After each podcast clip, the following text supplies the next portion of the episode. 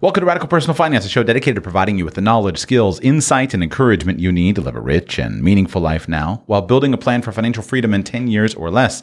My name is Joshua Sheets. Today is Friday, and Fridays, at least whenever I can arrange the details, we do live Q&A. Usually we kick these shows off with a little bit of music, but my computer is failing me at the moment, so let's see if we can make the uh, Q&A call a little bit smoother. So any any Friday that I can arrange the details, uh, we go ahead and host a live call-in talk show. I've got one, two, three, four, five callers on the line. If you'd like to join us for one of these Friday shows, you can do that by becoming a patron of the show at Radical Personal Finance. No, that won't work. Patreon.com slash Radical Personal Finance. And I would love to join you or have you join me on one of these Friday shows. We begin with Andy in Indiana. Andy, welcome to the show. How can I serve you today, sir?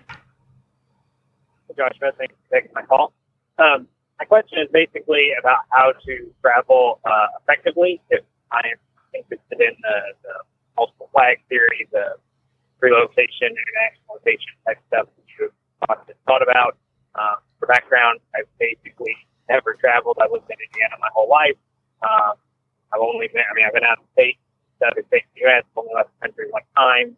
Um, so my only conception of traveling is like, I want to go to Disneyland or see the Eiffel Tower and flying there and seeing a, a tourist attraction and staying in a, you know, probably a, a major American chain hotel.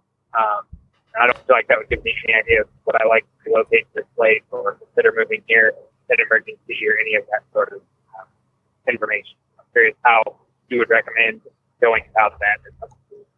Once the the secondary backup option of being able to move and might be open to moving away from home uh, permanently, but doesn't know where to start. Do you want the one hour answer, the two hour answer, the, or the one day seminar on this one? uh, I'd love the one day seminar, actually. You're laying up a softball for me. So let me give you maybe 10, 10 minutes or so, 10 to 15 minutes on that, just to give you some ideas. So, for the uninitiated, um, the word that Andy said there was flag theory. What is flag theory first and foremost? Flag theory, also sometimes known as PT theory, was a concept that was coined back in the 1980s by famous financial advisor named Harry Schultz. He and his libertarian buddies were trying to figure out how they could live freely in an unfree world. They were frustrated by what they saw as encroachment on their liberty happening on all sides. And so they sat down and they said, How can we live freely in an unfree world? And they said, Well, what we could do, one of the things we could do is we could stop trying to find or create the perfect country, and we could just use each country for what it does well. And originally, they coined this as three flag theory. That was uh, kind of the, the, the starting point. Then it became five flag theory. Five flags is pretty good. Sometimes now people refer to it as six or seven flags, just depends. And so the concept of planting a flag basically comes down to where can I go and get something that one particular place offers me that does a good job on it? And this is something that for me has been quite useful in my life. In fact, it was something that provided a number of years ago, uh, kind of an escape valve. I was frustrated with some of the political trends happening in my native country of the United States, and I was just wishing things were different. But I had watched my life, my entire life, basically seeing the many of the trends that I cared about going against me. I wasn't winning on any, in virtually anything. And so along the way, I, I as a as a frustrated libertarian leaning, you know, conservative oriented person, I stumbled across the concept of flag theory, and I read the the original one of the original books called uh, PT. And when I read the book, I, it just kind of opened up a new world to me, and I realized after after a while, I realized that if you want to live freely in an unfree world, this is what you do, right? You basically, you don't try to change the world. You basically accept it the way that it is. You stop looking for the perfect country, the perfect state, and you just use each particular place for what it already does well. And that gets you the closest possible that you can to freedom. And so that's flag theory. Now, the implementation of flag theory involves a few different things. And I'll describe those things at a moment. But what I want to emphasize to you is that you don't have to do all of these things uh, in order for you to engage in flag theory. Remember that the guys who originated the concept of flag theory were basically um, you know, a bunch of millionaire libertarian playboys, a lot of them, and they were trying to figure out, well, how can I live this internationally oriented uh, libertarian millionaire lifestyle um, and engage in all of the libertine activities that I want to, and and pay no tax, etc. But um, you can still do it, and so the first thing to come that that that I would answer is you don't start necessarily by traveling. You start by saying, "What's annoying me? What's worrying me? What what where do where do my, what problem am I trying to solve?" And then you start figuring out where could I plant a flag, meaning what action could I take that would start to solve that. Now let me run through some of the big picture flags, and then I'll apply it a little bit more locally as well. In the original conception of flag theory, there was a big focus on living tax free. And so one of the ways that you could do that was by planting a citizenship flag.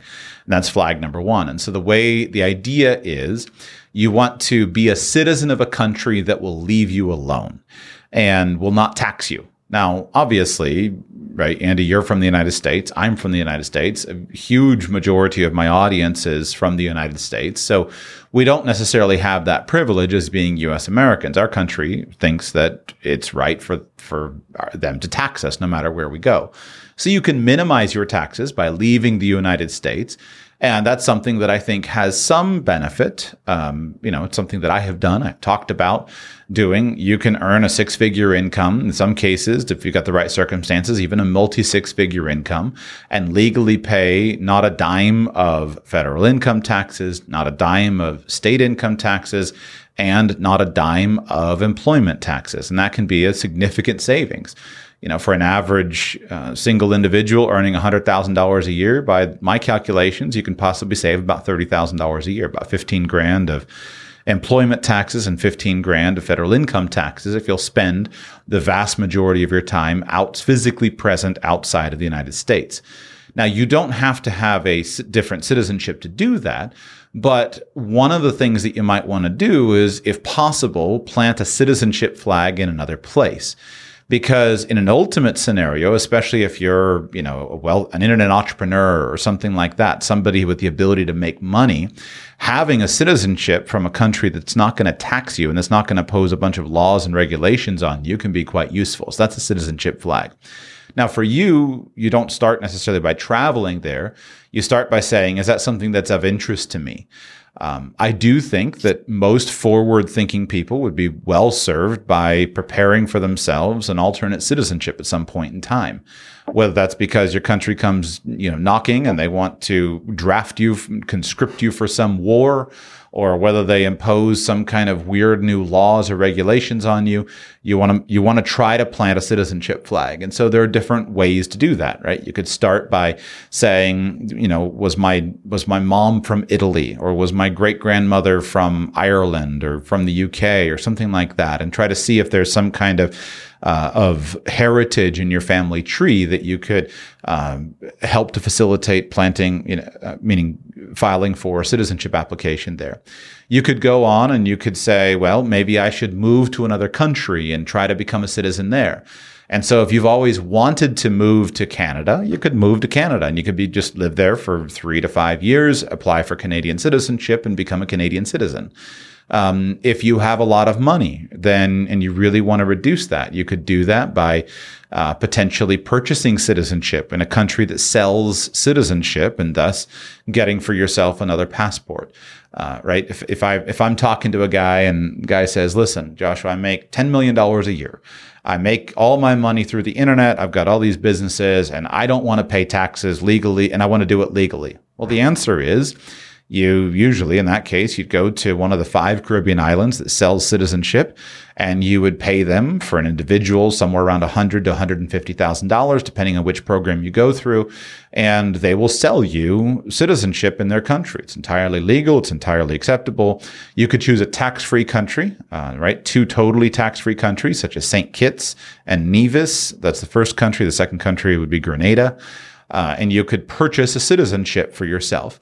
Then at that point, you could renounce your U.S. citizenship. There's some formalities there with that process. But that entrepreneur making $10 million a year could move to St. Kitts and Nevis, buy citizenship, live on the island, become a tax resident of St. Kitts and Nevis, run his business from St. Kitts and Nevis, and pay legally not a dime of tax because he has a citizenship flag planted outside the United States. So that's a citizenship flag. Uh, the second thing, second flag is residency, right? Where is your residence? Now, here, there's a distinction between residency and tax residency. If you are a US American, you don't need to worry about the concept of tax residency because you are a tax resident of the United States. This is a concept that is of more concern for citizens of other nations. So, for example, imagine you're from the UK and you're trying to figure out, hey, I make $10 million a year from my internet business. How do I, you know, what do I do to, to, to change that? Well, you can leave the UK and retain your British citizenship. You can keep your passport. You, you can do that. You don't necessarily need another citizenship. But what you need is you need to plant a flag for a tax residency.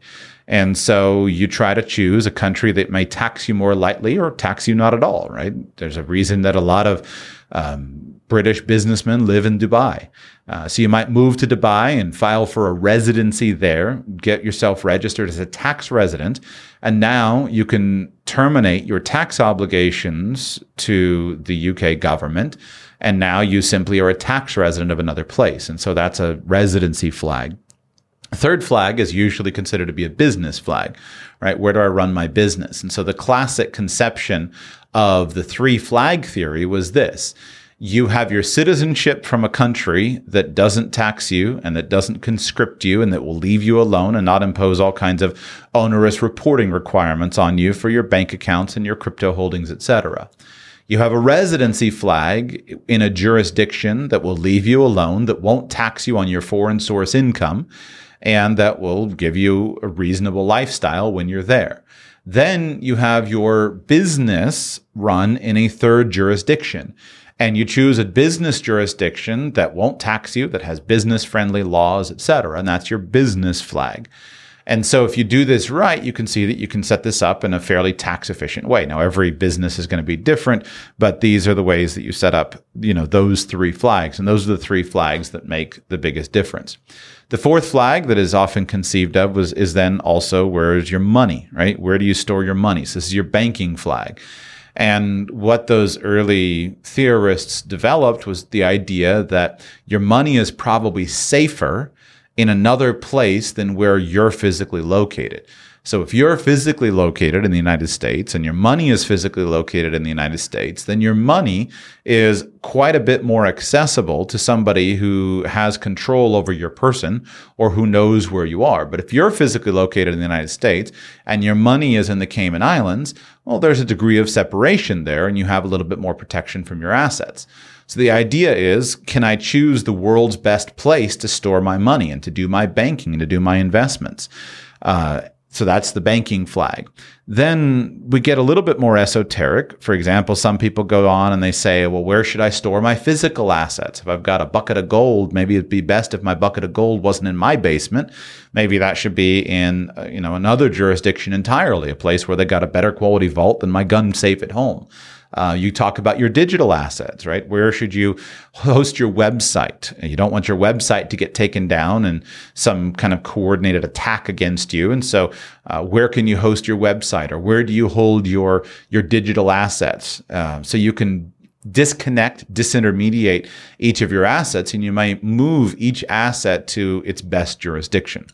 So let's talk practical now these things, I believe, work really well. And if you're a committed uh, individual, right, you, you're you've got big money and you've got big ambition and you've got big commitment to actually put in place all these different uh, factors, then no question, right, you can put in place a comprehensive lifestyle spread all around the world, and this will buy you greater security, um, greater protection, uh, and greater freedom.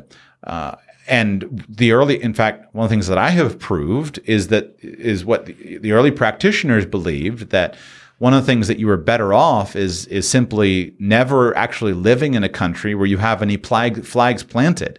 So, you know, the basic idea was you actually want to spend your time as a tourist passing through destinations where you're simply a tourist. Now, again, these guys were hardcore, right? You read W.G. Hill and his original writings. I mean, they were hardcore, but Hill would basically live as a tourist, right? And so you could imagine in in especially today's world, the difference between today and back then was that those guys had to be millionaires uh, and live off of their assets. Today, we have so many of us who can earn our living through the internet that the options are much bigger. But um, but if you spend time as a tourist, you're pretty much left alone, right? Tourists are often treated, it's my opinion that tourists are treated better by most countries than are citizens or residents of that country. It's funny. Um, we were down in Costa Rica uh, a couple months, uh, see, about two months ago. Spent a month there in Costa Rica, and Costa Rica was having all of these. Uh, they were having restrictions for coronavirus, and so I was speaking to some of the locals, and what I found out was that they had restrictions on when you could drive your car. Uh, and they had restrictions on when you could be out of your house. So there was a curfew. You weren't allowed to be out at certain hours, depending on where you were in the country. And then you were only allowed to drive your car on certain days of the week. Uh, so if you're trying to get to work, well, you can't get to. There were some exceptions, evidently, for people to get to work, but you know you couldn't drive your car. But who was exempt from that? Well, tourists. if you were a tourist and you were driving a rental car, then you were entirely exempted from the restrictions on driving. If you were on your way to a hotel or from a hotel, you were exempted from the restrictions and no one was going to bother with you with as a tourist. And so it's kind of a you know, example number 573 that I've collected showing how governments usually treat tourists better than they treat their citizens and their residents, right? Uh, I bought a, a piece of electronic gear recently when I was here in Europe. And when I was sitting there looking at the receipt, I was, uh, the guy told me, he said, if you want to get your VAT tax refunded, because I'm a tourist here, right? I, I, came in on my American passport and just a tourist here. But being a tourist, if I want to get my VAT tax refunded, which is 18%, um, of my purchase, all I need to do is reg- I had to just register my receipt and then I could take it to the authorities in the airport and they would refund me on my VAT tax. And so, you know, all of the local European citizens and residents, they don't have that option. But since I'm a tourist here, I get a refund on my VAT tax when I leave the country. And so, you know, this is the world that we live in. And so you can do that as well. Now, to your travel question, notice that each of those flags has its own thing, right? You could live in Indiana, um, but you, and you may never want to do anything else. Uh, and so you would say, well, do I need or want another citizenship flag? Uh, if your grandmother was from Ireland, right, get a file for your Irish citizenship. Uh, but do you need to go and pay for another passport? Probably not, but you could, right? If you had a lot of money. I remember years ago when uh, Neil Strauss wrote his book Emergency. Uh, he talked in that book about how he had gone and purchased at the time it was four hundred thousand dollars. He had purchased citizenship in Saint Kitts and Nevis to create for himself a Plan B. He did, as far as I know, Neil still lives in the United States. He didn't renounce his U.S. citizenship. He didn't do anything, but he's got that Saint Kitts and Nevis passport that he paid for, um, sitting in his in his personal effects. And so most of the time, you're not going to need it. But when would he need it? Well, there could be a global pandemic and US Americans couldn't travel. Uh, there was a time about a year ago when the US passport just was basically worthless. But the St. Kitts and Nevis passport had a lot greater travel freedom at that time. And so that would be one example of a little bit of travel freedom. Uh, perhaps depending on the right right passport, uh, a businessman might do that. For example, maybe a businessman who has a lot of business in Russia and China might choose to purchase Grenadian citizenship and create a, and have a Grenadian passport. Well, citizens of Grenada can travel visa free to Russia and visa free to China. Now they're still subject to entry rules as visitors, right? A little bit mixed up by the pandemic but they have the ability to travel there without having to go to the embassy and apply for a visa like US American citizens do. And so for somebody with frequent travel there, that could be a big deal. In your situation, I wouldn't recommend that you make it a, a first target, but it is worth paying attention to. Now, to the travel question. Some of these flags require only a little or no travel at all. So I think the best flag would be something like banking, right? You, anybody can move some money offshore. Uh, and I recommend that you do it. You've heard me talk on the show about how I see this as very valuable preparation in case you run into a scenario where you have high inflation uh, in your primary currency. And so I recommend to people usually that the first place they should go is Canada. And the first bank account you probably should open would be a Canadian bank account. Why? Well, because you can drive there during normal times, and they finally just opened the border.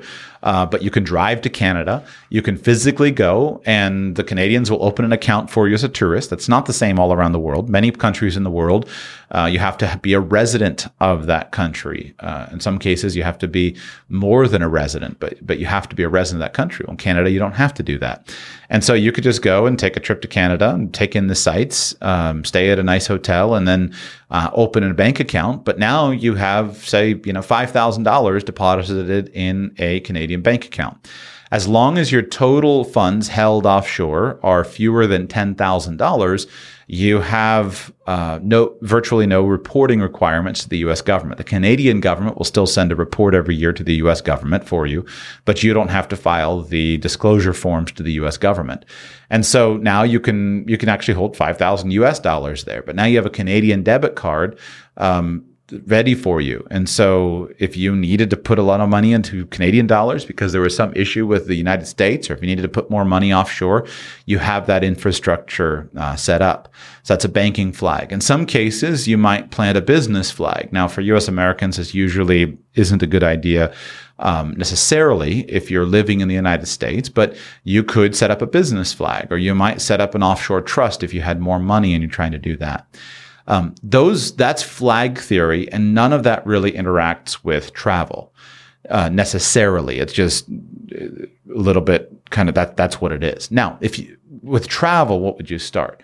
Well, I think that most people, the more I travel, the more I'm convinced that most people probably aren't going to ever want to leave their home country, uh, in in the sense and live abroad, move abroad.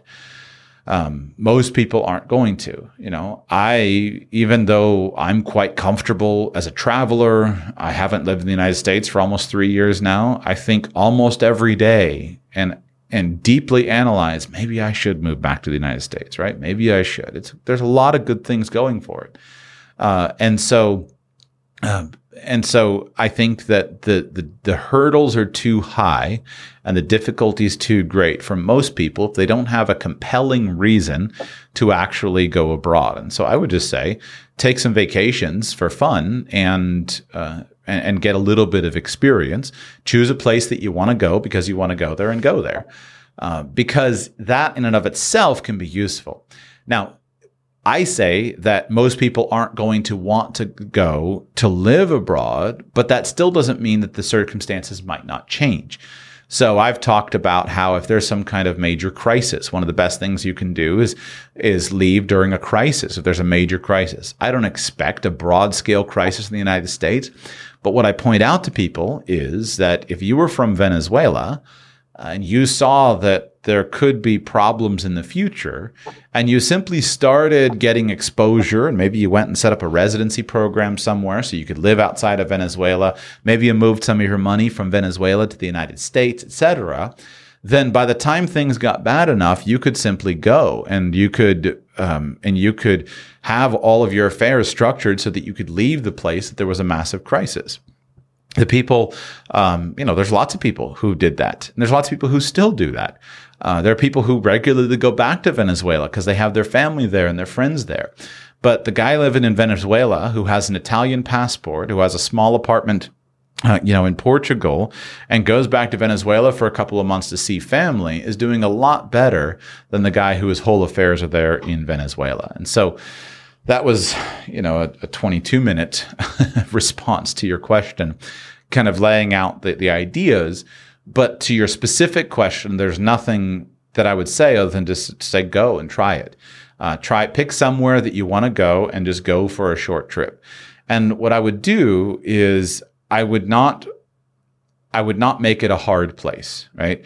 Um, maybe go to Canada Canada feels in most things just like the United States. And so if you're in Indiana, it's an easy drive, drive up, spend a week, you know, buzzing around Canada, um, get a little experience. It's virtually the same experience. If you're going somewhere else, then pick some place that's relatively easy because of tourist infrastructure, right? Uh, go and spend a week in Costa Rica. Um, choose a place that is known for welcoming tourists fairly easily. And then while you're there, just start doing things that interest you.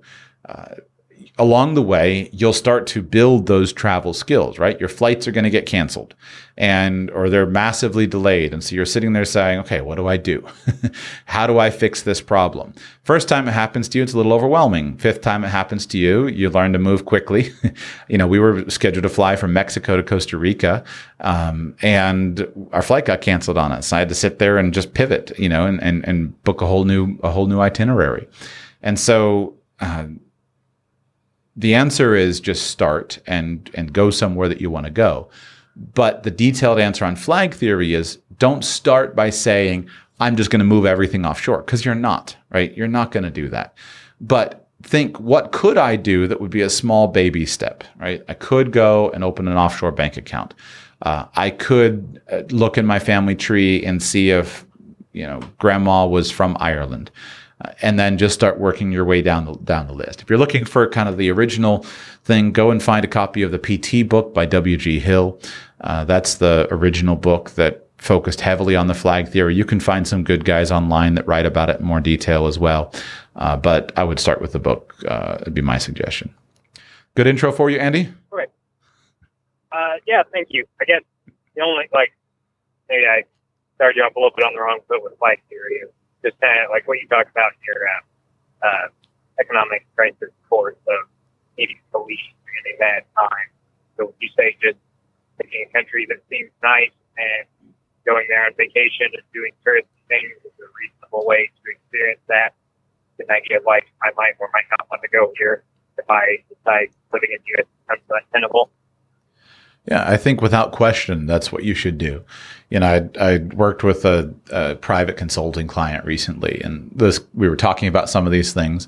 Client was quite wealthy and um, was, uh, but but there was no chance that the client was going to, you know, move abroad. His wife didn't enjoy traveling, etc. Uh, and so I said, "Where is the place that that your wife actually does enjoy going. And he listed the particular place. It was a, Carib- a small Caribbean island. And I said, buy a, a, small vacation condo there. And the idea is that, um, you know, my wife would get on an airplane and go to Mexico with me, but most people wouldn't if they haven't been to Mexico, if they don't know anything about it. Uh, and so, where is you know where is your family actually likely to go? If you're actually concerned and you would actually leave in such a scenario, where would you actually go? Now, what I have become convinced of through the pandemic, one thing that's different, one of the things that I have changed my mind on when I did that course. Um, after I recorded the original course, I released an update after six months, and I said, you know, one of the things I've changed my mind on is the fact that I said that you don't that residence things like residency permits and such are not as important as I first thought they were. I was like, you can just do this as a tourist. Well, I've changed my mind on that for two reasons. Number one is we could see that in a pandemic, moving as a tourist, movement as a tourist has been highly restricted, but those who had residency permits set up have had much more access. But more importantly, I have noticed and observed that most people aren't actually going to go somewhere if they don't have some kind of accommodation there. And so you have to be thoughtful in terms of what makes sense with the amount of money that you have. But I am convinced now that having a vacation condo on the beach that you know that everyone likes to go to is worth it if you're actually going to try to convince your family to leave in an uncertain circumstance. If you look at many disasters, right? We're talking about disaster planning. Why do people get caught up in a disaster? Usually it's because they ignore the warning signs and they don't want to leave, right? A classic example would be uh, sitting in hurricane country. And why do people get stuck in a bad hurricane and potentially run risk of losing their life? Well, because they don't have an escape plan or an evacuation plan that doesn't cost them a lot of money and doesn't cost them a lot of mental energy. They're sitting at home. They're like, I don't want to take the. How am I going to find a hotel where my pets can go, etc. And they don't have the plan in place. So if in that scenario, right, I think it'd be overkill to necessarily keep a vacation home, but just imagine the guy who lives in Miami who also has a uh, a vacation home in Jacksonville, even if it's a small, modest place, he has a much easier time saying to his wife, honey, we got to go. We got to get out of Miami. And they just go a few days early and it just becomes a few days out of town, you know, or a few days at their favorite resort in Orlando rather than uh, a big thing. And so I, am convinced the same thing applies that if you are, if you would leave your st- city, your state, your, your country, then, then you probably do want to designate more money to actually having a place ready to go. So, um, that was a long answer, but I hope an interesting one. And, and my only comment would be, Andy, that I encourage internationalization, but I don't think that means you have to actually go somewhere and live somewhere full time. Um, so hopefully you can figure out the level that you want to apply that stuff in your own um, in your own uh, planning. All right, we go to Andrew in Michigan. Andrew, welcome to the show. How can I serve you today, sir? Yes, pleasure pleasure to talk with you, Joshua. Um, my question for you is uh, I'm 38. I own a real estate investment company um, and am at a point in my life now where you know personal debt's paid off and um, own a substantial amount of assets that both produce cash flow because I'm in the multifamily investment space. Uh, and I'm starting to look at other investment strategies outside of the norm. And recently I was introduced to the concept of premium finance uh, to create a, a, you know life insurance policy for the purposes of whether it be retirement income or to you know create enough wealth for a family trust, you know, foundation, that type of thing. And it's being a real estate guy who understands leverage and borrowing and you know that type of thing. Uh, it has piqued my interest. So I was just curious your personal uh, fundamental philosophical thoughts on uh, captive finance uh, strategies, you know, utilizing insurance to create wealth. All right. So the basic concept is that you're going to borrow money from a lending company and you're going to use those borrowed funds to purchase life insurance, building up inside cash values. And then how are you going to pay off the the the the the uh, the loan from your real estate cash flow? Uh, well, so you actually pledge, you know, gap okay. collateral or, or a collateral uh, to get a bank uh, letter of credit, a standing letter of credit that you can then utilize, uh, you know, at another bank to you to get the financing. Um, the collateral is paid off, or the the bank loan is paid off within the first 15 years, uh, based off of the ever increasing uh, cash value of the insurance policy itself. Um, and then after 15 years, the loan's been retired, and then the cash value, you know, this cash surrender value continues to grow after kind of that reset. Um, and then if you're young enough, right, after 30, 35 years, it produces a substantial amount of income. Which company did you quote the insurance policies with? So this is being quoted with um, uh, an LPL guy uh, called Affinity Insurance Partners, but the company that they use for this is North Star Funding Partners. They're kind of the premium finance funding um, entity. So North Star is going to um, who, who so who's issuing the policy? Is it North Star, a company that's issuing the policy, or they're just simply providing the, the money? They're providing the the funding and the processing of the actual account. Yes. And then with which company is the proposed insurance policy? Um, I believe the policy is with Allianz. And what's the level of premiums that you're you're you're considering? Yeah, so in my current illustration that I have set up, uh, pledging a million dollars of collateral uh, and then have about a $50,000 annualized contribution for the next 10 years uh, for a total of, you know, 500,000 of out of pocket costs. So this is one where I would need to, I mean, I would need to see the actual numbers and review the terms of the loan and, and everything. And so here's, so in, in concept,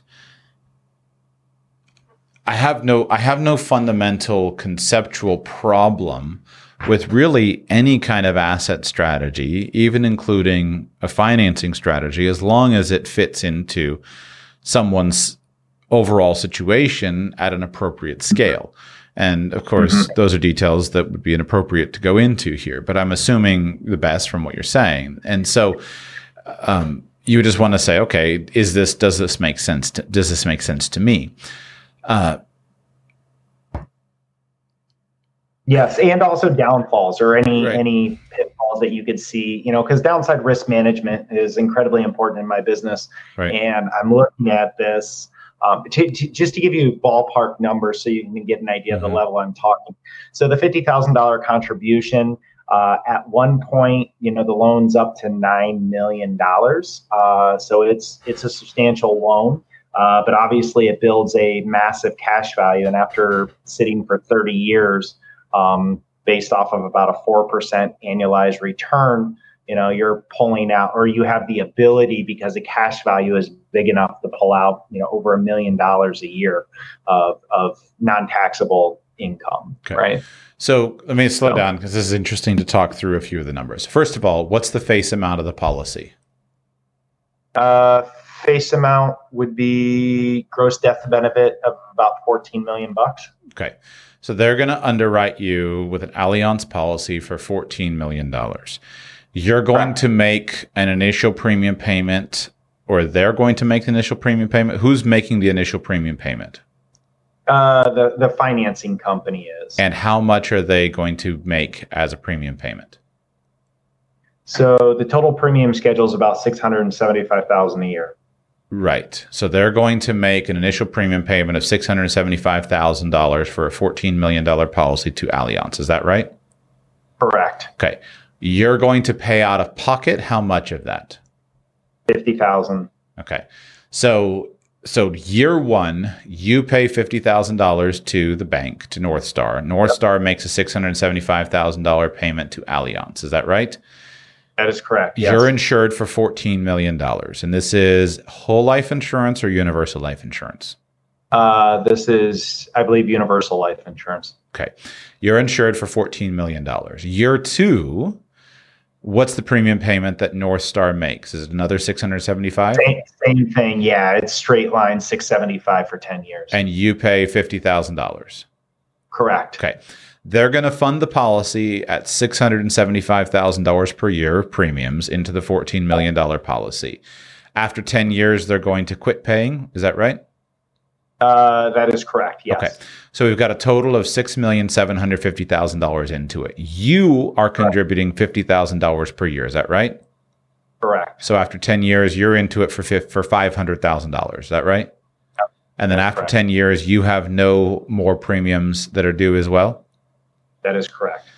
So now, in year one, you die um, who is the beneficiary? Is it is it a guarantee to them for more than the 675, or how much is endorsed to them and how much goes to your beneficiaries? Yeah, so the gross death benefit on day one, you know, call it 14 million. Uh, after death benefit payment, you know, about 13 million.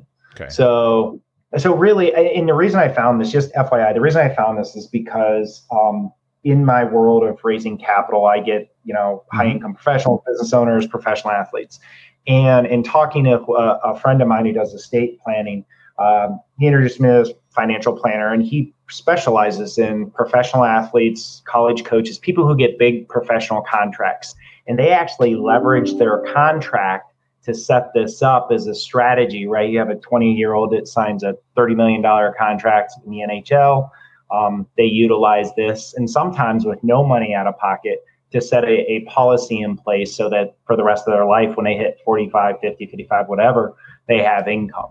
Um, and so, and that that was the original concept or how I how I came across it. But being a business guy in real estate, you know, understanding leverage, this this had piqued my interest. It's just another right. bucket, right? Another right, bucket right, right. Yeah. So I'm just trying to walk it through and explain and get a sense of the numbers. Okay, so in no. your so um, fast forward 30 years. Okay, yep. when uh, does does the financing company always have some portion of the death benefit endorsed to them, or at some point in time do they get released from the death benefit? Uh, so after the loan is retired in year 10, Mhm. they have no further, you know, death benefit that's owed to them. So the idea is that in year one, they're going to come out of pocket seven million, six million, six million seven hundred fifty thousand dollars. So basically, when you said it got a nine million dollar loan, you're signing documents to North Star saying, "I'm going to pay you guys, you know, six point. Um, I'm going to pay you guys six. Uh, I owe you nine million dollars because you're promising Correct. to make these six million these uh, payments to the life insurance company." Correct. Yes. So, so the risk. So first of all, let's go three years in. Your business takes a dump. You can't make your fifty thousand dollar premium payment. What happens then? Yep. So it's my understanding that the uh, you can either abstain at the policy at that time uh, and then just build it off of what is there, which would be a much smaller number, um, or you can defer and then pay at a later date. I was actually thinking about putting the money aside ahead of time in a Mhm. you know cash equivalent account uh, and earmarking it for it. So yeah. So I don't have a great answer for you because it's one of those giant it depends. And I'm not sure. So when you have, so um, just imagine this, right? There Yeah. are people all over the world that have lots of money. And people who have lots of money want a return on that money. And if they can get a return on the money, then they're happy to lend it to you. You know, this being in real estate, loads of people line up and lend you money. Why? Because your money is secured by real estate. So, Yep. from that perspective, money that's secured by life insurance is a phenomenal reason for someone to lend out money. Why? Mhm. Well, number one, you have you have number one you you ha- have tremendously valuable collateral for your loan. First of all, you have a death benefit. So if the guy dies and you can't make his $50,000, you're endorsed over a portion of the death benefit. It makes you whole. Number two, you have some of the cash value endorsed over to you as collateral as well. So if the guy doesn't pay his loan, you still have access to some portion of the cash value that's been pledged to you as security for your loan. I'm sure that's mm-hmm. in the contract. And so you're covered there as well. Number three, the underlying asset is an asset that would make anybody happy, right? It's not it's not up and down. It's just a guaranteed up up asset. It's being managed by a giant insurance company that has a good investment team. It's very very stable. It's very secure, etc. And so it's a really it's a really good way for you to get a modest rate of return on on your money. Uh, by lending the money out, and so it's it can make sense. So what's what is the limiting factor? Limiting factor is the insurability of the person. Why can't why can't that that company right? Why can't uh, Har- uh, I lost the name. Doesn't matter. The the, North the Star. bank, North Star. Why can't the bank go out and just buy their own insurance policies? Well, they can as long as they find people that they have an insurable interest in, right? So North Star can go and they can put um, uh, key employee policies on all of their their CEO and their CFO and their whole management team, and I'm sure they have it, right? You mentioned the BOLI, the bank-owned life insurance, and the COLI market, corporate-owned life insurance. Companies who have the cash flow can put in place tens of millions of dollars of life insurance uh, using the lives of their key employees. So that's doable. So, but the problem is that you run out of those. And so if you have more money, what do you need? Well, you need people who are willing to say, look, put an insurance policy on me. The problem is there that's a little weird, right? You don't go to the bum on the street who who doesn't have any money and say, "Hey, listen, bum on the street, can we put a 10 million dollar life insurance policy on your life?" Of course you don't do that. Right? There's no insurable interest, and the reason that and and the insurable interest just simply means that there's too much incentive for somebody to come along and bump them off and you collect your 10 million dollars. So that doesn't work. There has to be insurable interest. In addition, there has to be financial capacity in order for this to mm-hmm. make it worth it, right? The insurance company can't come along to a guy making $60,000 a year and say, listen, we're going to allow there to be a, a 9 million or sorry, a $14 million life insurance policy on your head. The insurance policy can come along to a guy who's wealthy who can can qualify financially for a $14 million policy and say, yeah, we're willing to issue the policy and we don't much care where you get the money. Um, and so all the pieces are there for it to be for it to be fine. Um, what are the dangers? I think you have to first think about what is the probability of performance by the insurance company. Now, I think that in this case, a universal life insurance contract is most likely the right contract to use, right? This is a, a sophisticated application, um, and this is the appropriate, unappropriate place for a universal life contract. The trouble that I, I have is that I'm stained by remembering all of the policies that blew up in the 1980s that were universal life contracts because they were quoted at 14%. So you've got an illustration showing a 4% return. And, you know, my entire career when I sold life insurance and since then has been in a declining interest rate environment. Uh, and so I'm super sensitive to those projections, knowing that that they're that, that they haven't always worked out. Um, I'm open, right? This insurance agent is no doubt a specialist, and I'm sure he knows his business. And so mm-hmm. that's fine. I'm open to it, uh, but I'm aware of it. The second risk is that, I, that the risk that is not usually represented very well by the insurance agents is the risk when taking the, the, the flows out of the policy. And there's always two things that are glossed over because there are good incentives for the insurance agent to gloss them over. Risk number one is any life insurance illustration is a projection of what happens based upon a set of returns. Um, so in this case, it's being modeled at a four percent growth in the in the values of the of the of the company's general portfolio. Well, what if you don't get four percent growth? What if it's three percent? What if it's two percent? Um, that's a big risk because those numbers affect it, ma- affect it massively. The second Absolutely. risk on, on the cash flow coming out is that this cash flow that's coming out is often modeled a little bit aggressively to make a nice mm-hmm. number on the paper, which makes you feel good. It's like, look, I can spend a million dollars a year. Well, you can take out loans against the policy, but you have to make sure that the policy stays healthy enough in order for it to continue in existence. Because if you lapse the policy, meaning you take out too much in a loan and you can't you can't make the premium payments, because underlying right when you are um, when you're 85 years old, this insurance policy is going to be demanding premiums of you know I don't know 3.2 million dollars or whatever the number winds up being inside the policy. And so there has to be enough growth there in the policy in order for it to satisfy that $3.2 million premium.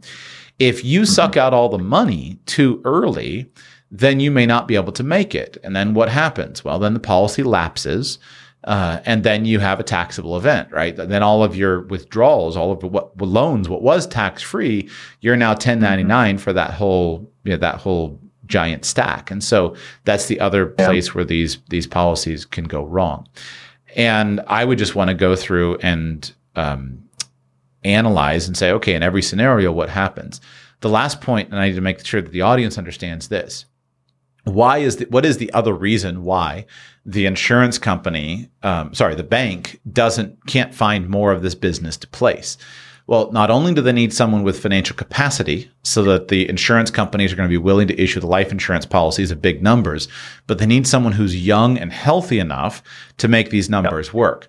And so a lot of times the guy who can make a $675,000 a year premium payment or even a $50,000 a year premium payment is often 58 years old, often, you know, yep. 100 pounds overweight and has type 2 diabetes. Well, not a great risk. Mm-hmm. And so you're young enough and presumably healthy enough that this this can work. Um, yep. So I'm not opposed to it. It's not an absolute no from me. Um, I'm open to it. I would have to. I mean, you know, you this stuff is specialized. The agents who do it, they have tremendous yep. knowledge. Um, I would review the paperwork very carefully, and then I would take it. I would take what you have with the actual illustrations and such, and I would take those illustrations to um, another couple of insurance agents, and I would say, um, tell me everything wrong with with premium financing. And so I've been out of the insurance business long enough now that I don't have you know a pre prepared uh, script as to why you know everyone doesn't do premium financing. But I would take it to a couple of competitor agents and I would say, why shouldn't I do this? And then, of course, solicit some quotes with some other companies because uh, there yep. are other competitors and, and you just want to make sure you're getting the best product. No, of course. I appreciate it. Thank you, Joshua. This, you know, again, this being radical personal finance, I, you know, this is such a, you know, little known strategy and it is complex. And obviously, the guys that write policies like this make big premiums. I know it's a very expensive way to buy life insurance, but I figured uh, being it would be right in your wheelhouse for something. So thank you for your analysis. It can be a total win win win. And I know you got to go. So feel free to, to, to go if you need to. It can be a total win win win um, across the board, right? You, you, if, yep. if something's going to put potentially millions of dollars in your pocket, you don't mind your insurance agent getting a hundred or two hundred thousand dollar commission check. Correct. You know, if if he's the guy who brought you this, and he's the guy who's got the relationship with the lender, and he's the guy who's um, got the company, and he says, "Look, this policy design, etc." Then yep. you want him to make some money, and there's no question the money here is is potentially huge. Um, this is very specialized, and and these are the the, the agents who work this. Um, they they work hard for it because they gotta they gotta work really hard to find the appropriate cases and then to put the deals together. They take a long time, etc.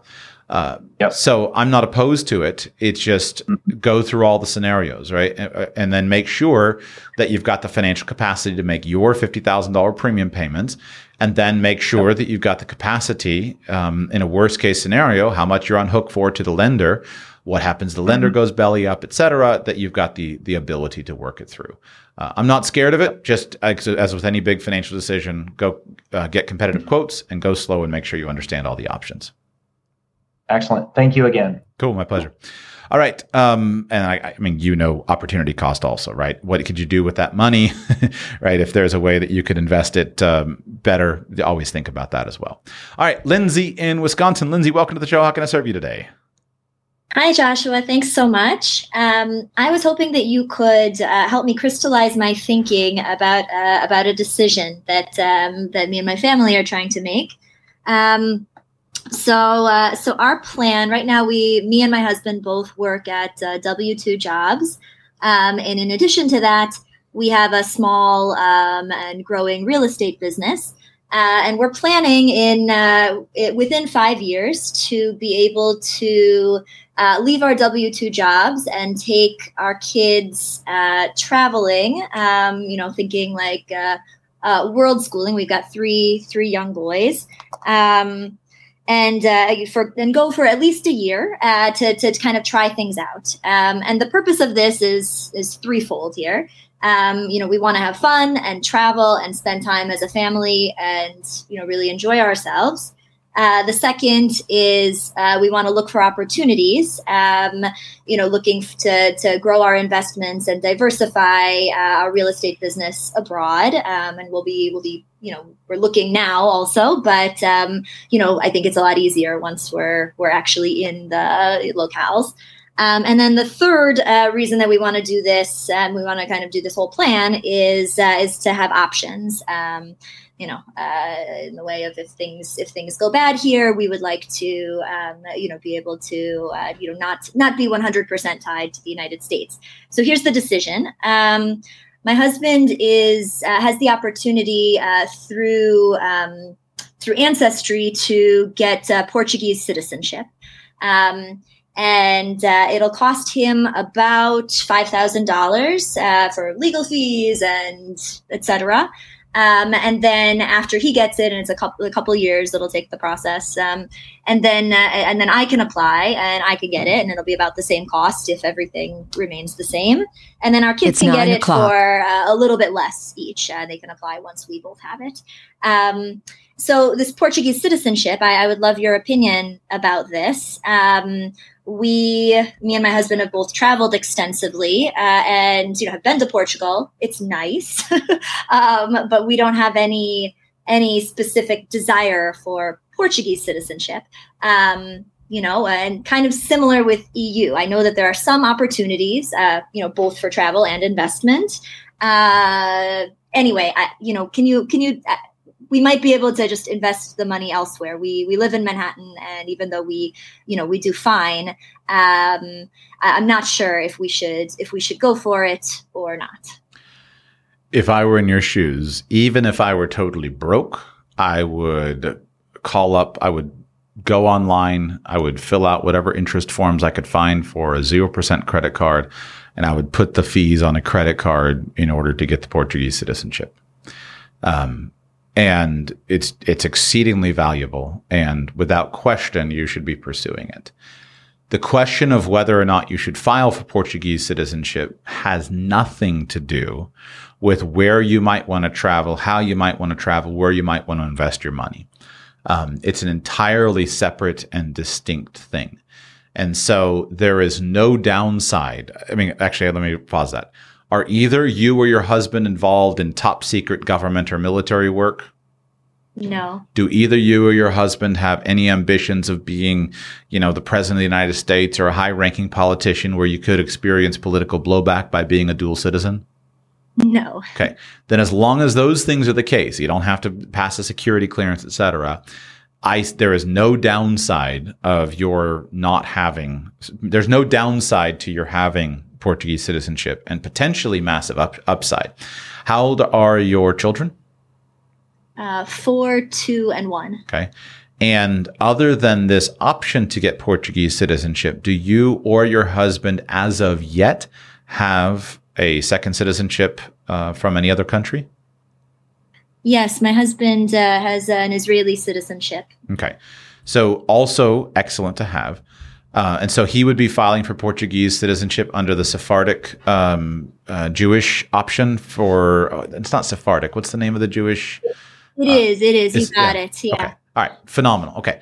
So yes. So there's. So it's it's even clearer. Yeah. No question. There's no downside to it, uh, and it's worth doing without question. Um, the Sephardic ancestry that both Spain and Portugal have offered due to the their um, I don't know what adjective to use, evil treatment of Jews. they want the Jews back, right? um, the the options there are, are, are anyway, they, they're genuine and they are real. Now, Spain has tightened up their program and changed that. And the thing with this program is you need to do this now. He needs to go ahead and do it now. Um, it sounds like if this is the Sephardic program, then the $5,000 is large going to be finding consultants who can prove the genealogical records, et cetera, to prove his heritage? Yeah, it's um, it's actually working with the legal team. Um, his uncle okay. um already already got uh, Portuguese citizenship, cool. so the genealogy is awesome. really easy. Great. So yeah, so the answer is very obvious, and let me tell you why. Just to tell you, you know, because if you're going to spend five grand or however much it winds up being, let me tell you why. If you're looking for an ultimate backup plan, um, having another citizenship is very valuable because even if you had nothing else as a backup plan, you know, my course is funny. Uh, the earlier caller referenced my course. I give this example in my course uh, about having something like a European Union citizenship, right? Imagine that you went completely broke and you're living in the United States, the job market in the United States completely implodes. Um, you know, the dollar is a mess, et cetera. Well, if you can get on an airplane and go from the United States to somewhere in the European Union, you have the ability to work there in the European Union. And you could potentially save your family by simply going and getting a job as a busboy in a restaurant, right? To be able to put food in your children's mouths. That right to work by being a citizen of another country is an exceedingly valuable thing. And so the ability to know that for the rest of your husband's life, potentially your life, potentially of your children's lives, they could have at least one other country. In your husband's case, he already has one other, but now he would have at least one other with Portugal. And what that means, because the European Union is potentially up to, is it 26 countries in the EU, I think now? So there's 25 other countries that he could go and get a job in. Um, that's so, so valuable. What about if, you know, the other examples I give in my course, right? What if um, you got sick, right? and your husband was totally broke and you couldn't afford uh, health insurance and you're totally wrecked. Well, having access to another country, especially a country like Portugal, has a public health system that's potentially life saving uh, for you to be able to get medical treatment. What if you're you, you guys lose it all and you got these three children and you want them to go to college, but you lose it all? Well, the fact is that you could go to Portugal and enroll them in one of the government schools there and they could get a college degree or any other co- school in the European Union without tuition money out of their pocket. So it's an exceedingly valuable option for them. Uh, it's just, and I could go on for another 20 minutes about the benefits of it. And so, as a simple backup plan, anybody who has the option to get any kind of of second citizenship by by inheritance or by heritage should definitely start that process going. The only reasons you wouldn't do it is if it caused you a problem with your career. That's why I asked about the medical things. Or potentially sometimes if the country that you're getting the citizenship from has some kind of significant restriction. So, for example, um, there are a very small number of countries that, if you are a citizen of those countries, you simply cannot be the citizen of another country. Countries like Singapore, right? And so, if your mom was Singaporean, uh, or his mo- his mom was Singaporean, and he was considering, well, should I really file for Singapore citizenship if this is an option? Well, you can't be a dual citizen, or in his case, a triple citizen with the United States and Singapore. So that could be that's that could be a no go for him um, for that reason. Or sometimes a country might impose something like military service, and so here a country like Israel is a big uh, is a big consideration, right? You have to think: Do we want our children to have Israeli citizenship, knowing that that will subject them to uh, potentially military service? And there are some other countries as well. So, um, but but Portugal has none of those downsides, right? There's no mandatory military service. Portugal has no problem with dual citizenship and it has access to the European Union. And so having that access to the European Union is is extraordinarily valuable, um, both from your ability to be a tourist, both for your ability to travel. Um, you know, the Portuguese citizenship. If if in the if if coming up in five years your family is world schooling, um, that the ability to travel on Portuguese passports is much more neutral than traveling on either Israeli or US American passports. And so that can quite literally make you safer in some parts of the world than traveling on either the other um, passports. And so, as I see it, the trip is irrelevant. The fact that you may or may not want to own property anywhere in Portugal is irrelevant. Um, it's only a matter of the fact that having that second citizenship, even if he never does get a passport or not, doesn't matter just having that option is very, very valuable. I had a friend of mine who was in a really difficult place uh, because of the pandemic, and she had a lot of health problems, etc. And she was living in a poor country. Um, the country didn't have a lot of options. She had been divorced, just in a really rough place. Um, but she had, uh, she was an Italian citizen, and I persuaded her and convinced her, and I literally paid all of the costs and I'm still supporting her to move her to Europe. Um, and why? Because the country that she was living in had nothing like the economic clout of Europe. And I told her, I said, listen, you know, let's say that the COVID economic crisis is bad, like I think it's going to be. This was a year ago. I said, if the recession lasts for um, two years here where you're living, it's going to last for 14 months in Europe. Um, if it lasts, if, if if if the vaccines arrive in in three years here where you're living, they're going to arrive in 18 months in Europe. I said, you the fact that you have the ability as an Italian citizen to move to Europe means that you can access what at the time was was a better solution and it has turned out to be better for her better to access to a job market and so if she didn't have that there was just no other options right she couldn't go and apply for um, access. There was no other big country economy. She had no ability to go to the United States, no ability to go to Canada, no ability to go to to Spain or to Italy. Like without that, she would have had no options. But because she had an Italian passport, it was such a valuable backup plan. Uh, and so I'm I'm pressing the point to impress upon you that This has no connection to where you might want to travel or where you might want to invest. It's worth pursuing as a very, very cheap long term insurance plan. And you'll be grateful to start the process, do it now, and move it as fast as possible because the Portuguese government may change those rules in the coming. Um, in the coming years. Um, that's what Spain has done and is doing. And so do it now and go as aggressively as you can uh, to start the process going. And again, even if I didn't have the money, I would borrow the money to make it happen. Super helpful. Thank you so much, Joshua. my pleasure. I, I, I, am going to leave you in no doubt about what my opinion is on that one. All right, Parker in Washington, welcome to the show. How can I serve you today? Hey, Joshua. Thanks for taking my call. My, um, my wife and I recently listened to your Seven Rings of Freedom and the spousal liber- liberty episode mm-hmm. really uh, kind of struck a nerve with us, a chord with us. Cool. We are expecting our first baby here pretty Congrats. much any day now. She's she's due at the end of this month. Um, we've spent the last six months since we heard that episode working hard to pay off as much debt as we could in order to try to get her to stay at home. But awesome, we had to go through IVF to have our baby, and we've mm-hmm. still got about forty-five thousand dollars of credit card debt from that.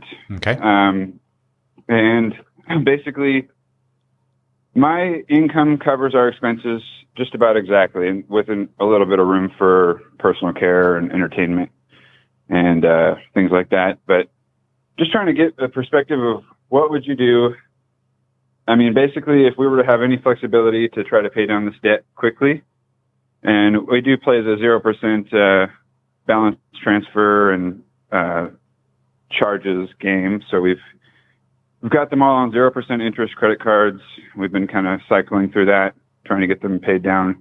A big chunk, about thirty-five thousand. Uh, the zero percent interest promotion ends in October, so mm-hmm. coming down to have to move that around again. I've got like two hundred thousand in available credit limits. So good you know, I can I can keep moving it, but without her working, it's going to take us a long time to get that last little bit of debt cleared up, so that we can have more freedom uh, to be able to travel and, and, things like that, which we love to do.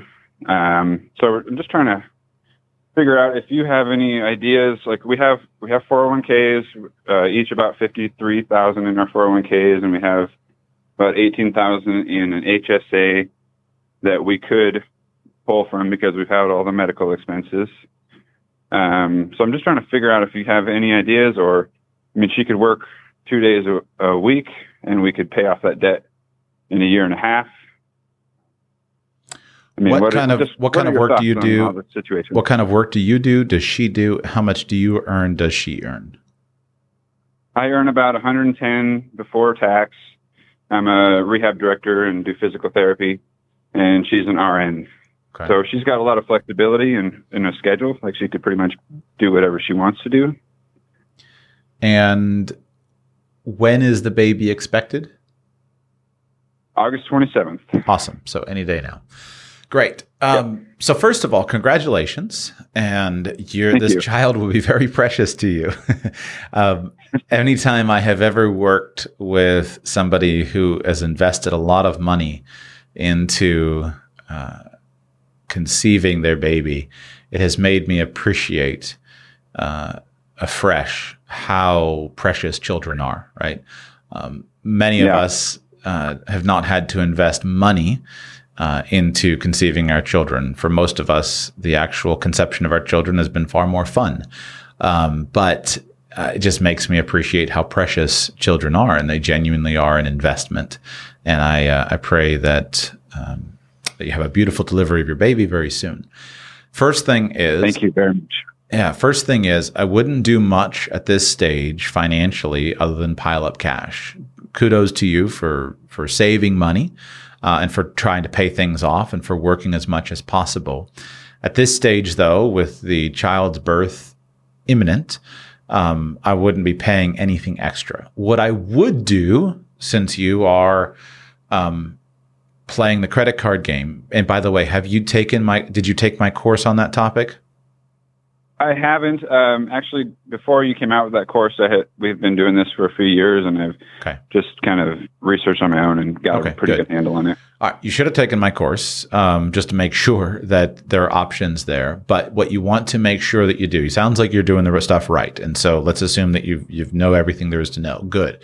So while her income is high, apply for as many before she stops working and before the baby is here. Apply for as many new cards as you can find using an appropriate level of strategic thinking, and make sure that you have moved the debt onto the longest term offers that you can get at reasonable prices. And so what I mean is, um, if they offer you, you know, 1.99% for 18 months or 0% for 11 months, right? Take the 18 month offer and just stretch things out as much as possible. Um, don't be silly, but I would, I would go ahead and take any 3% fees they offer. Uh, try to stay away from the 5% ones, but even that, you know, if necessary, fine. But try to get all this debt stretched out to as long as possible and as stable as possible so that you have breathing room. That's the first thing um, that I would do. And then beyond that, I would not pay any extra right now. When the birth of a baby is imminent in your general financial flows, you want to have as much money available as possible. Because if something happens with the birth that makes it uh, complicated, you want to have a war chest of cash so that you can fight that problem. Uh, I've had friends who, um, you know, I'm just thinking of, of one of my friends, their child, uh, I forget the medical name of it, but anyway, they had a child in the NICU, right? Child in the NICU, even if all the medical bills are covered, right? And, and what people don't understand is even if all the medical bills are covered, right? You're still going to not be working. You're going to have expenses for staying in a hotel, expenses for food, um, all that stuff that's there. And so I'm just always conscious of the fact that, hey, sometimes things are difficult. And because of that, pile up, pile up cash. Um, Okay. The next thing is wait for the birth of the baby. And then once the baby's here, enjoy the birth of the baby. Um, the most important thing you can do in the first few months of a baby's life is take care of mama and take care of baby. And so don't feel any pressure for her to get up and go to work, for you to get up and go to work uh, unnecessarily. Um, just take time. It's a very special time, and you've invested a lot into getting this to happen. And so you want to make sure that you take time and you want her to be totally emotionally free from all of this. One of the most important things that I think that you can do as a husband in this situation is isolate her from any financial stress associated with this and isolate her from any stress. From my research, um, both academic and in practical experience as the father of four children, the single most important thing that you can do that will help your wife to have a smooth and easy childbirth is to eliminate all sources of stress from her life. Most importantly, work with her to eliminate all sources of stress from the birthing process. Especially as a first time mother, most first time mothers in US American culture have a lot of anxiety around birthing. And so I won't give you my speech here, but anything you can do to relieve that anxiety is very important. The example that I use we did we did a, a hypnobirthing class before our first baby, and in hypnobirthing they have you do this uh, fear release exercise, and you can do it. You don't have to go through the class. I'm sure you've done other classes, but but the most valuable thing that we did was I had my wife make a list of every single thing that she was like fearful of related to birth. And the num and the num the number one and then I looked at the list with her and we thought, okay, how can we relieve it? And the thing that for her that made a big difference is my wife does not like to be rushed. She hates feeling like somebody is rushing her. And so her biggest fear, she was convinced that look, the baby will come when the baby's ready, like I don't need to be worried about this, etc. But her biggest fear was being hurried or being pressured at the time of childbirth.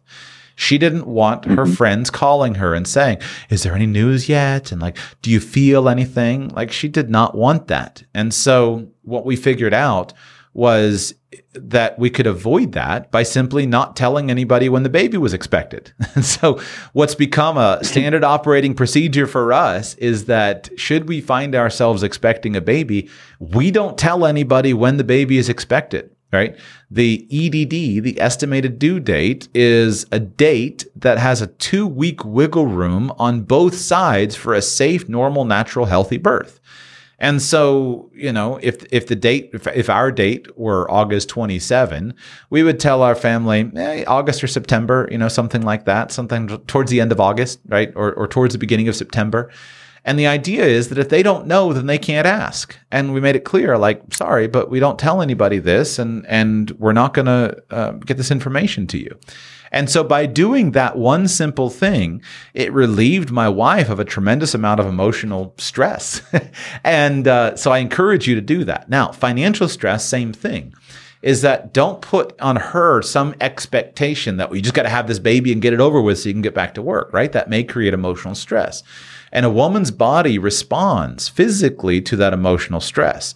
Um, that I've I've talked to enough doulas and enough midwives and enough doctors who've given me stories of of just emotional distress that women feel and how that causes their bodies to have awful childbirth experiences. And so to the extent that you can relieve that, relieve that and include in that finan- emotion, financial stress.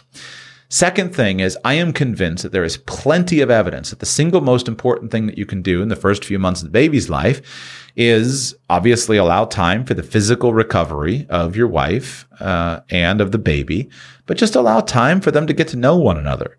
Uh, um, you know, the, the the the first three months of a baby's life, some people call it the fourth trimester uh, because a baby is still developing outside of the womb. Human babies, when they're born, are not fully developed. They are still developing outside of the womb. And so you want to give time for the baby to develop and for mama to heal. And then the more time that you can give to your wife and the baby, the better will be the relationship, right? That's the start of a lifelong bond before between um, a mother and a child. And what's interesting is that I've always noticed my wife, like she she doesn't my wife often doesn't have a lot of attachment to a baby until the baby is there. Um, like she she isolates she uh, seg- segregates in like sections parts of her thinking off sometimes. And so, like, she's looking forward to the birth most of the time, but it's like, eh, you know, she's not really connected to it. And then I just watch in the first few days, watch them bond. And after the baby is a few weeks old, she loves the thing, but she didn't love it like right at the beginning. It took time for that bond to develop. And it's fascinating, even biologically, right? The best thing you can do is just provide lots of time for, um, you know, mom and baby to snuggle, lots of skin on skin contact. Biologically, a mother's body will change the chemical makeup of her breast milk in response to the scent of the baby, the scent of the baby's poop, the scent of the baby's hair, she'll change, her body will change what the baby's nutrients are receiving based upon that time. And so all of this is emphasizing to you that as your financial advisor, I hereby command you to ignore the finances for a few months. Um, that's that's the point I'm trying to impress upon you is that there are times in which you work like a maniac and you deal with your finances, and there are times in which you don't. Is, are you receiving that point loud and clear? Yes, very much. And I'm actually the one that I'm, I'm more like we can take as much time as we need to pay this stuff off. Like I'm not concerned about that. She's like, oh, I have to. I she's very debt aware and has always. She's a an immigrant. Her parents are immigrants, and they like there's a lot of pressure on her to work versus stay home. Sure. And so I'm trying to, after listening to your episode, really hammer that thought home that she doesn't have to feel that pressure and she can, we can do things differently. It's yeah. just going to, you know, we have a long term positive outcome already planned with, with retirement accounts and we've got two uh, homes. So we've got a long term covered. We just, ha- you know, it just might take us a little bit longer to get there, but we'll enjoy the road a little bit better. Sure, you know? sure.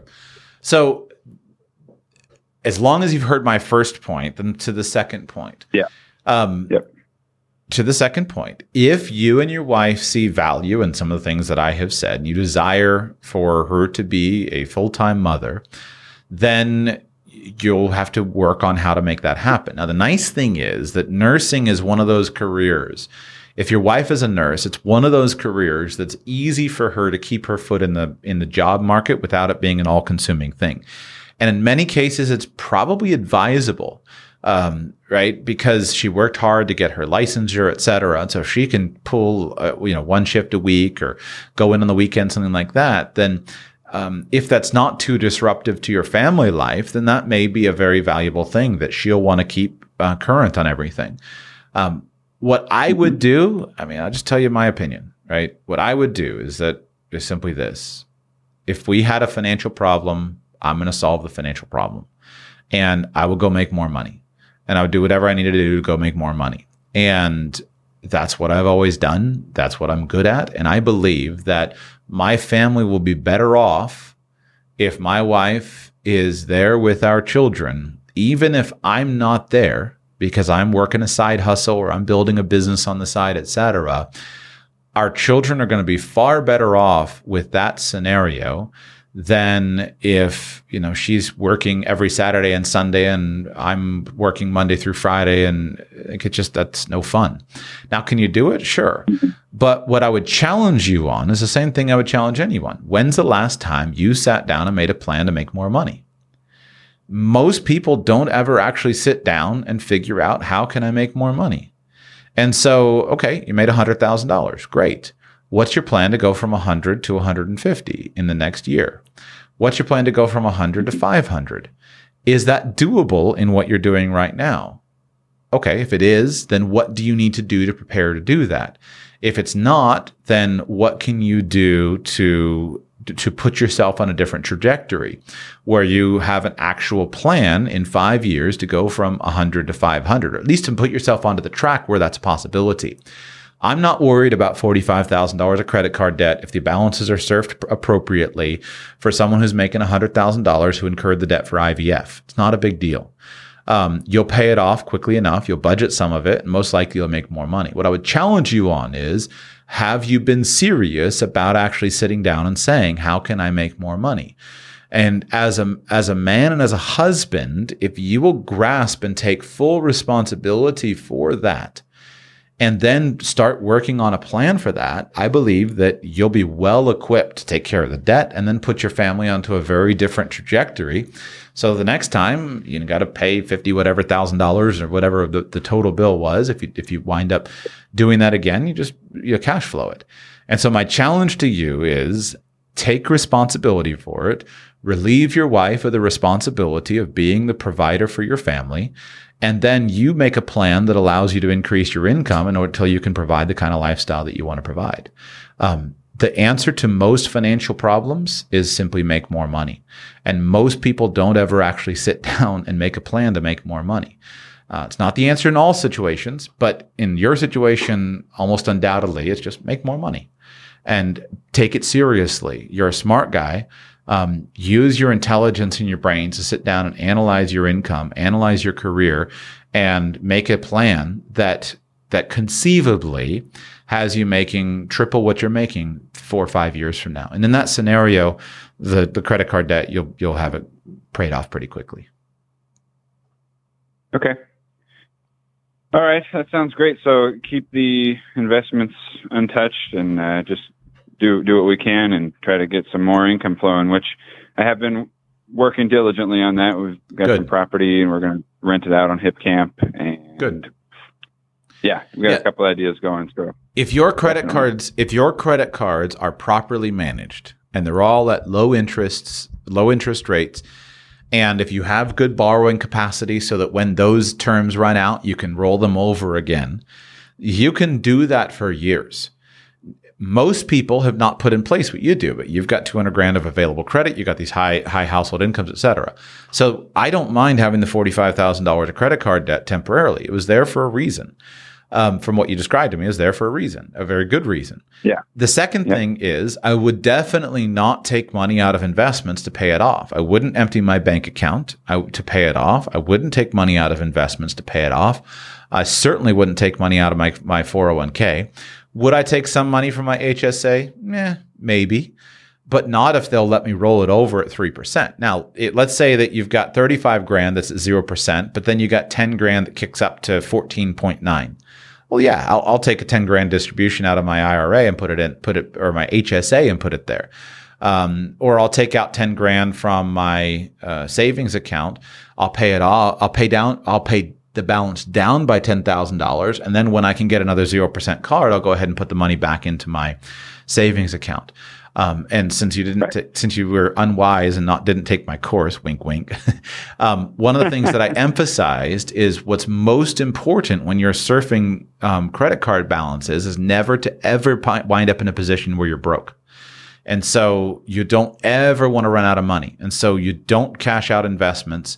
You don't spend down investments, right? I hate it. If somebody wakes up with $50,000 and they got $30,000 in the bank and somebody gives them the advice, oh, listen, go take $30,000 and pay off the, uh, pay off 30,000 of the 50 and then you'll only have $20,000, but you only have, you know, $1,000 in the bank.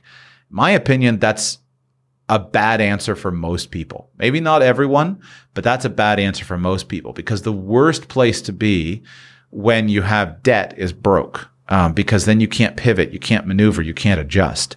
So keep your money and just figure out how to make excess money to pay off the debt in your situation. Okay. All right. That's very, very clear. Thank you so much, Joshua. I really appreciate it. My pleasure. And uh, thank you for indulging my little uh, birthing conversation. I just think it's so important to um, pay attention to that and not to put finances where they don't belong. So don't don't think about money when you're in that phase of life. Tell yourself, all right, two months after the baby's here, then we'll start thinking about money again. David in New York, welcome. How can I serve you today, sir? Hi, Joshua. Um, I wanted to ask you a question regarding um, setting up a um, consultancy type business um, while living abroad. And what would be the best way to structure that? Um, you know, assuming that you're an American citizen, to avoid taxes, probably especially self-employment taxes, or minimize those if possible. Um, I've done a little bit of reading, not too much, but uh, some of the suggestions seem to be that you can structure as an LLC, tax as an S corp that pays a you know reasonably low salary. Um, that seemed to be probably the easiest, or potentially doing an offshore C corp. So I just wanted to get your thoughts uh, and see what recommendations you had. Do you sell any kind of product, or is it all personal services? All personal services. Okay. So this is the first thing is that you cannot 100% eliminate uh, your taxes as a U.S. American living abroad when you're doing all personal services. Uh, personal services do not fall under the same regulations as a business. And so um, the first thing I would say is can you design your business where instead of doing um, instead of doing your uh, your services, can you design a business or part of it where you sell a product, right? So if you take some area of personal knowledge and you package it as a um, as a product, a sale, an info product, a seminar, etc., then those and then sell that that portion you can get truly um, truly um, tax free what I would encourage you to do is go to ustax.bz. Um, and that's a guy there, ustax.bz. It's Stewart. I forget his last name. But on that site, he sells some courses. And one of his courses is for a freelancer. And that's what you are. So he has a course called a tax savvy expat who, which is a, a freelancer. And if you go through that course, he gives you the whole structure and get and walks you through it step by step of okay how do i do this analysis? How what do i go through etc so um, the first thing that you can do is but just to make it simpler though before you go and start filing for companies etc first of all how much money are you making right now uh, from these services? Well this would be for my spouse but um, how much I'm assuming she'll make maybe like 120,000 or something like that. Okay. So basically, it comes down to: is there a way to reduce? Um, is there a way to reduce? Is there a way to reduce uh, her self-employment taxes? Right. So, as a as an American living abroad, you can eliminate the uh, you can eliminate her federal income taxes using the foreign earned income exclusion. What I'm struggling to remember is I took Stuart's course, I bought it, and I buy all those. That's how I learn all my stuff. Is I find the people who are teaching me, and then I go and send them. I can't remember. I send them a fifteen to fifteen hundred to a thousand bucks, something like that. Took all his courses, um, and what I can't remember is actually the structure that he that he teaches in that course. And so um, I, I, can't remember what it is that for freelancers at the moment, but that's what I would do uh, is set it up. What you can make you can make an argument and you can say, should I bother trying to reduce my my employment taxes, right? Remembering that if she's making $120,000, she's ma- she's going to be maxing out her Social Security credits uh, based upon the Social Security wage base at that number. And so, yes, she's going to pay 15% of her income in that uh, in that towards Social Security, and thus be better off. Um, I cannot remember. Stuart goes in that course. He goes over the calculations as to how much you can reduce it legally as a freelancer, and I cannot remember the number. Uh, and so uh, you have to check that out to uh, to find out that structure. But that's what I that's where I learned um, the freelancer structure. I just can't remember off the top of my head what the unique things were about it. What I would encourage you is see if she can productize it to some degree. And then I guess the only thing I would say is that it's also one of those areas where you know maybe you go ahead and set up a, uh, set up a business to do. I guess what I would tell you from having done it the tax savings need to be worth it to you to deal with the costs of maintaining a business. So I pay, you know, if I have an offshore offshore structure, and at the in the very cheapest jurisdictions, you're going to pay several thousands of dollars a year to deal with the juris the jurisdictions and et cetera, and you're going to deal with the complexities of filing your tax forms for those offshore corporations. And so, unless you, like me, are kind of like a, a hardcore, I don't want to be involved in the social security system, bunch of scam, giant Ponzi scheme, blah, blah, blah, gnashing of teeth.